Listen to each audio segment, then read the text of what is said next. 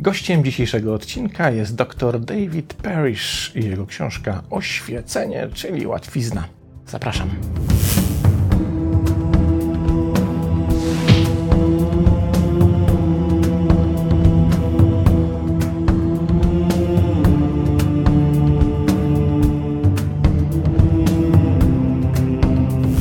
Tytuł książki, mam nadzieję, budzi zaciekawienie, ale jednoznacznie kojarzy się z tym, z czego się tak często śmiejemy, czyli na przykład z amerykańskich trzydniowych kursów oświecenie instant, z których to nawet przywdziałem dzisiaj okazjonalną koszulkę. Kiedy słyszymy, że oświecenie może być instant, może być szybkie, może być łatwe, to przychodzi nam na myśl taka scenka rodzajowa, tak sobie przynajmniej to wyobrażam. Oto Stefan mówi do szwagra: Oświecenie? Stary, potrzymaj mi piwo i patrz.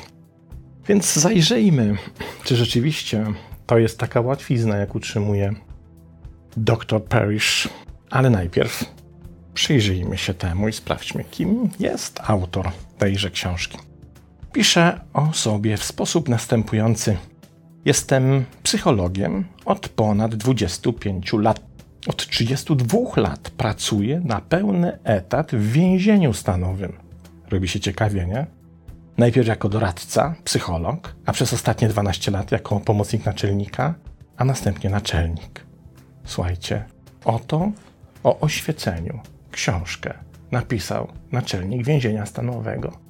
Już samo to powoduje, że powinniśmy tę książkę przeczytać. Czytajmy zatem dalej.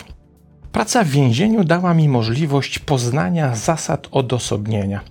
Odosobnienie obejmuje życie w wysoce kontrolowanym środowisku, przez większość czasu czując się zagrożonym, czekając na lepszą przyszłość i używając wszystkiego, co jest dostępne, aby odwrócić uwagę od obecnej sytuacji. Wcześniej zatem zdałem sobie sprawę, że chociaż codziennie wychodziłem z więzienia, również żyłem w odosobnieniu. Zdałem sobie sprawę, że więzienie, które większość z nas zamieszkuje, to takie, które nosimy ze sobą. I że łudzimy się myśląc, że jesteśmy wolni, udając, że wszystko z nami w porządku. To więzienie to stan umysłu. Zacząłem więc wdrażać i osobiście prowadzić programy dla więźniów, aby zapewnić im dostęp do nauk wschodu i nowych nauk pojawiających się na Zachodzie, które oferowały wolność. Przez te lata studiowałem i praktykowałem medytację oraz czytałem prace wielu nauczycieli wschodu i zachodu.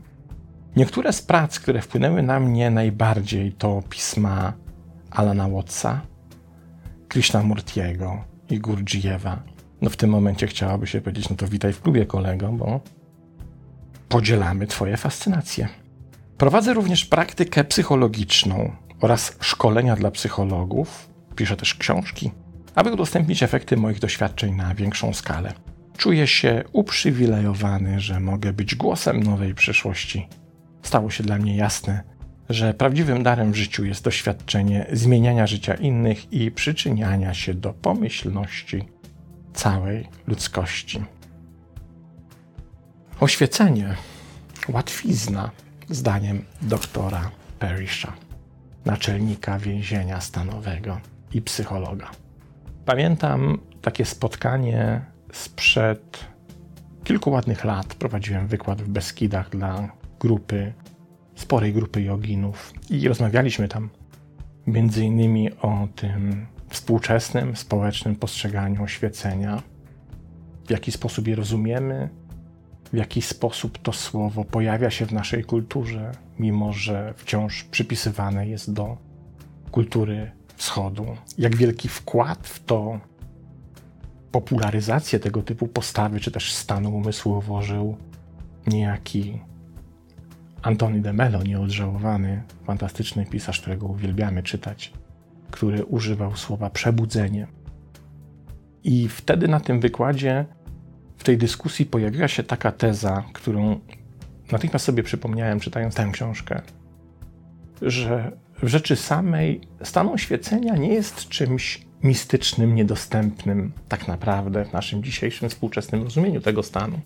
Nie jest czymś nieosiągalnym, zarezerwowanym do wyłącznie życia mnisiego, w którym mnich spędza w osamotnieniu, jakiejś tam tybetańskiej jaskini całe swoje życie i tamże dostępuje oświecenia.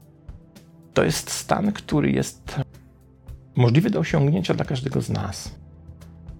Powiem więcej, bardzo wielu z nas precyzyjnie wie, jaki to stan, bo w nim było, bo w nim zagościło, bo jeśli możemy tak powiedzieć, doń weszło, w nim się znalazło.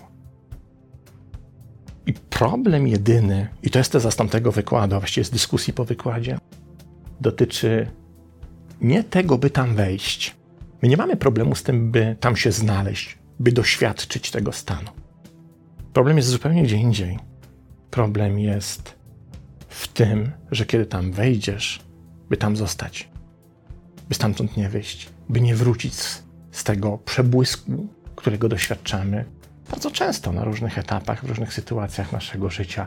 Nie tylko i wyłącznie w sytuacjach jakichś dramatycznych przeżyć, traum, czegoś bolesnego, co rani nasze istnienie, ale również w sytuacjach zachwytu, w sytuacjach, które na przykład buddyści nazywają satori, takiego olśnienia, w którym pojawia się ten stan psychiczny.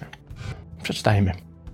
Wiele tradycji mówiących o oświeceniu naucza, że jest to osiągnięcie, które wymaga wielkiego poświęcenia, monastycznego wręcz stylu życia i wielu lat pracy nad oczyszczeniem umysłu. Jednak w innych tradycjach, takich jak Zen, o oświeceniu mówi się jako o nagłym przebudzeniu do bezpośredniego doświadczenia bycia świadomym. To jest oświecenie, o którym tu mówię i piszę. Jest to bezpośrednie, osobiste doświadczenie, które daje nam zupełnie nową perspektywę. I dalej czytamy.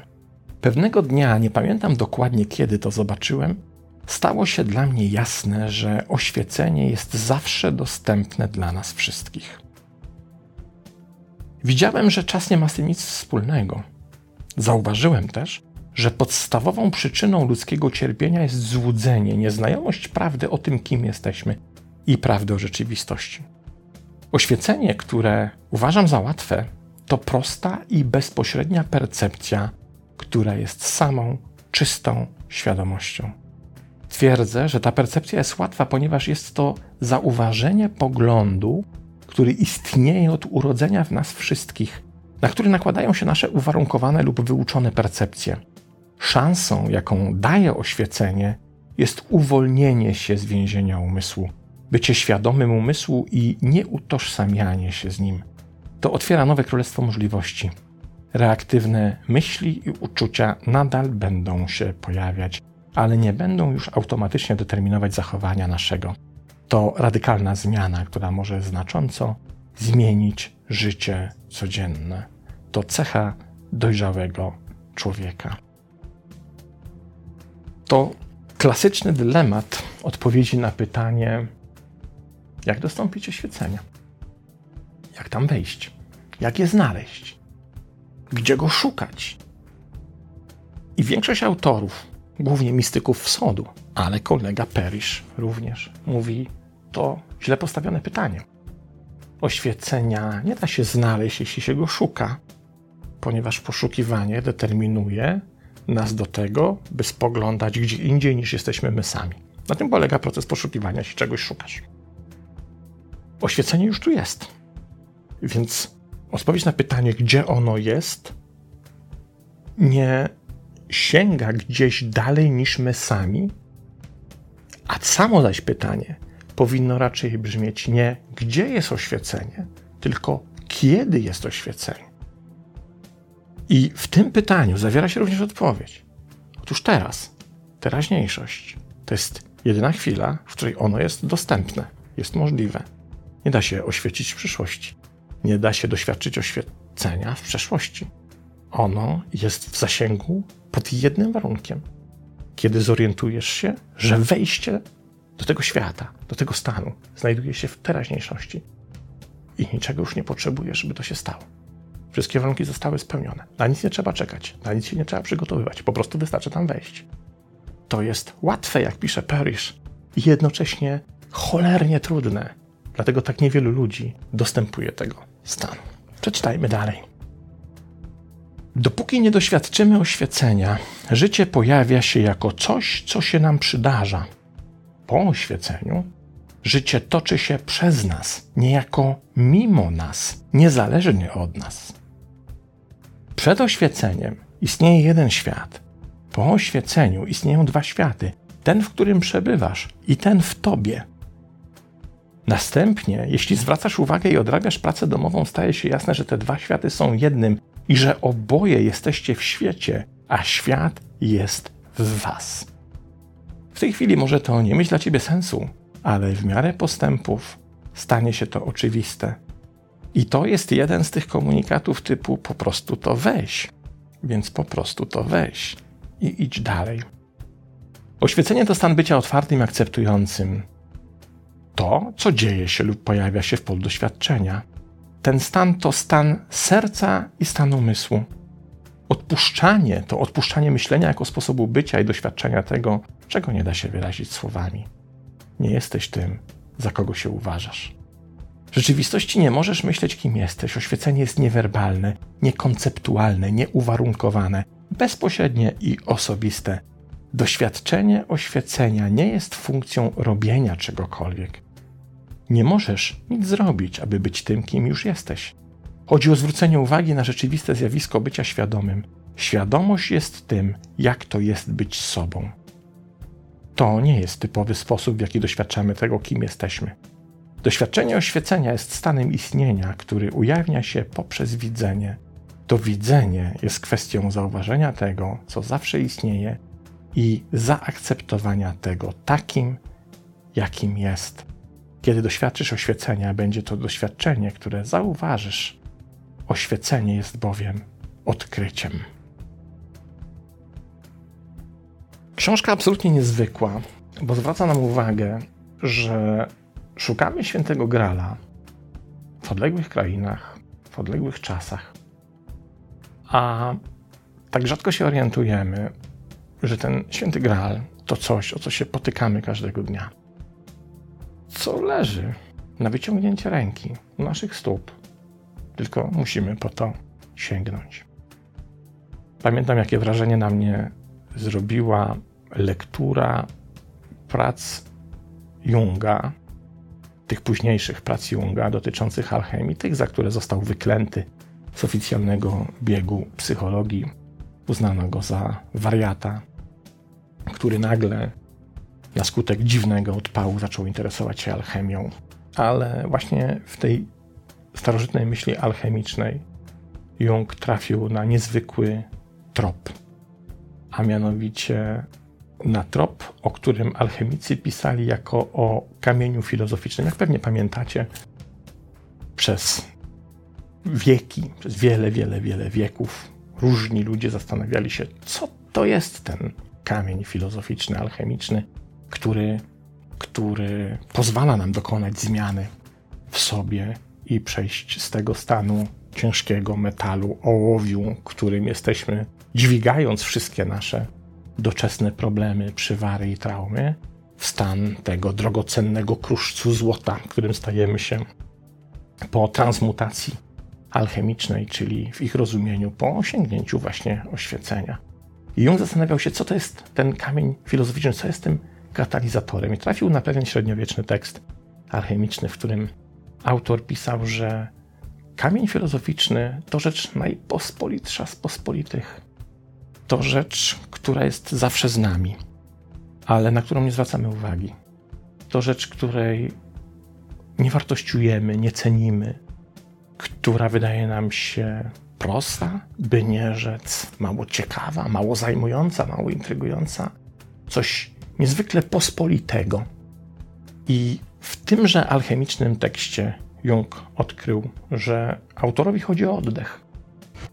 Oddech to jest coś, co mamy z sobą zawsze, czego tak naprawdę nie cenimy, co uznajemy za rzecz automatyczną, z którą sobie gdzieś tam podróżujemy przez życie, nie zwracając na nie uwagi, dopóki oczywiście się nie zepsuje, czyli zwracamy uwagę na oddech wtedy, kiedy mamy z nim kłopot, jesteśmy chorzy i nie do końca nam się dobrze oddycha. Wtedy dopiero sobie uświadamiamy, że ten oddech jest z nami.